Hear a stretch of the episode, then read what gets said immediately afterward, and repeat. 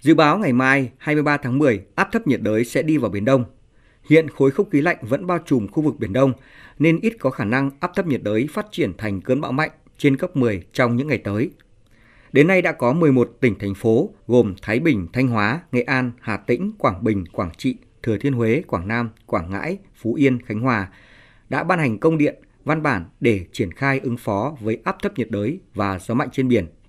Thông tin tại cuộc họp cho thấy đã có 38.500 tàu với hơn 196.000 lao động nhận được thông báo và hướng dẫn di chuyển để phòng tránh áp thấp nhiệt đới, trong đó có 18 tàu với 221 lao động đang hoạt động ở khu vực Bắc Biển Đông và quần đảo Hoàng Sa, khu vực ảnh hưởng khi áp thấp nhiệt đới đi vào Biển Đông.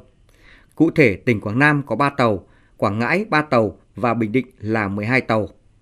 Các đại biểu đề nghị cần tiếp tục theo dõi những tàu thuyền đang hoạt động ở khu vực này để thông báo cho các phương tiện kịp thời di chuyển khỏi khu vực nguy hiểm. Ông Vũ Xuân Thành, Phó Chánh Văn phòng Ban Chỉ đạo Quốc gia về phòng chống thiên tai, đề nghị các công tác chỉ đạo ứng phó thì chúng ta tiếp tục thực hiện theo công điện của Ban Chỉ đạo. Đề nghị nào ngày hôm nay thì chúng ta lưu ý thêm Bộ đội, Tư lệnh Bộ đội Biên phòng, Tổng cục Thủy sản cùng mấy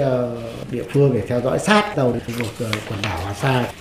Lưu ý về mưa lớn từ Hà Tĩnh đến Quảng Ngãi, ông Lê Việt Hùng, Tổng cục Phòng chống thiên tai, Bộ Nông nghiệp và Phát triển Nông thôn thông tin. Từ hôm nay đến sáng ngày